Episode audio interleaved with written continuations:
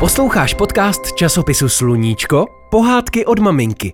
Napsala Jana Potužníková, čte Marika Šoposká. Noční prach Toho večera Jura nemohl usnout. Jeho mladší sestřička Lola dokonce usnula už cestou v autě, když se s mámou a tátou vraceli z planetária. Ale Jura běhal po pokojíčku a skrze žaluzie se pokoušel zahlédnout aspoň kousek noční oblohy. Vzal si dokonce židli a pokusil se zvednout žaluzie, jenže znáte maminky. Přesně vědí, kdy přijít, aby nachytali děti při lumpárnách. A tak, zrovna když Jura vítězil a už, už se před ním v okně rýsovala noční obloha, objevila se ve dveřích maminka. Je pozdě, Juro, co tu děláš? Potřebuju se podívat na noční prach, odpověděl Jura bez zaváhání. Myslíš hvězdný prach, ne? Zeptala se maminka. Ale Jura zavrtěl hlavou. Ne, noční prach. Hvězdný prach přece ze země nevidíme. Poučil maminku a dál bojoval se zataženými okny. Prosím, je to důležité. Maminka se zamyslela. Bylo jí jasné, že Jura stejně jen tak neusne. A tak mu nakonec pomohla. Okna bez žaluzí jim ukázala celou noční oblohu. Vidíš, tamhle je ten velký vůz. Mami, hvězdy jsou tak krásné. Ale teď musíš pryč, na noční prach se můžou dívat jen děti. A vidíš, tamhle už padá ve světle lampy. Ukázal Jura k pouličnímu světlu, v jehož záři se míhalo pár nočních motýlů. Nic jiného tam maminka neviděla. Ale Jura trval na svém. Noční prach, mami, prosím!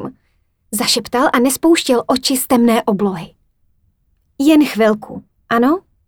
Nakázala ještě maminka a nechala Juru samotného. Už ji ani neslyšel. Díval se do světla lampy a pak zpátky na temné nebe a hvězdy a byl šťastný. Z oblohy se začaly sypat barvy. Tancovali na noční obloze mezi hvězdami.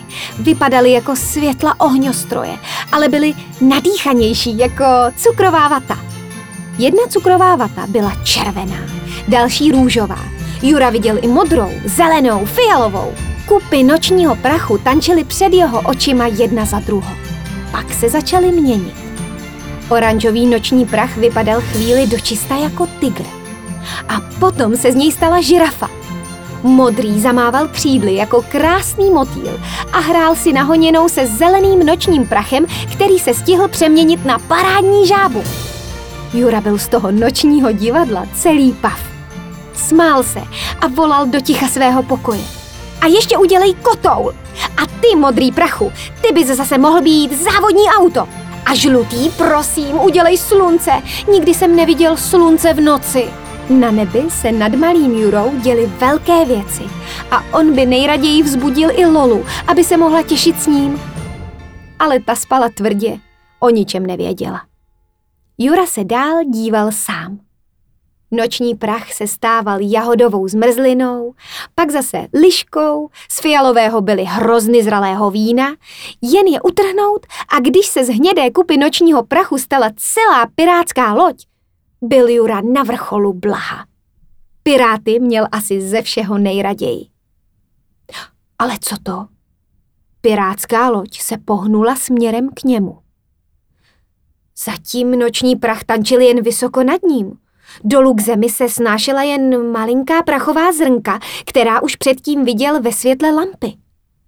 Ale k Jurovi teď mířila celá prašná loď. A čím blíž byla, tím víc věcí na ní Jura viděl. Kormidlo a plachty, námořníky a piráty, papouška na kapitánově rameni, lana i kotvu. Na té lodi z nočního prachu bylo všechno, co potřebují správní piráti. Jen se nalodit a vyplout po nočním moři. Mohl by? Dokázal by to? Než Jura stihl vymyslet, co by asi dělal, kdyby byl pirátem, celá ta prachová loď se objevila přímo před jeho oknem. Viděl, jak se její jednotlivé části mihotají. Byla lehounká jako, no, jako ten obláček prachu. Vznášela se tam, pohupovala se a kapitán sněl svůj parádní pirátský klobouk a hodil ho dolů na zem. Jura viděl, jak brnkl o venkovní parapet a zmizel dole v trávě. Pak mu ještě kapitán lodi z nočního prachu zasalutoval a vznesl se zpátky. Noční prach tančil dál, ale Jura už myslel na jediné. Najde ráno na zahradě klobouk, nebo se mu to všechno jen zdálo? Usnul nakonec na zemi, hned pod oknem. A když se ráno probudil, spěchal honem do postýlky, aby se maminka nezlobila. U snídaně neodmlouval, s oblékáním se neloudal a než šli s Lolou do školky, rychle zaběhl na zahradu. A víte co? Ten klobouk tam byl. Jura ho k sobě tiskl jako největší poklad. Skutečný pirátský klobouk z lodi z nočního prachu. Schoval ho honem do své skrýše pod velkým smrkem a už se nemohl dočkat, až si bude hrát na skutečné piráty, jakmile se odpoledne vrátí ze školky.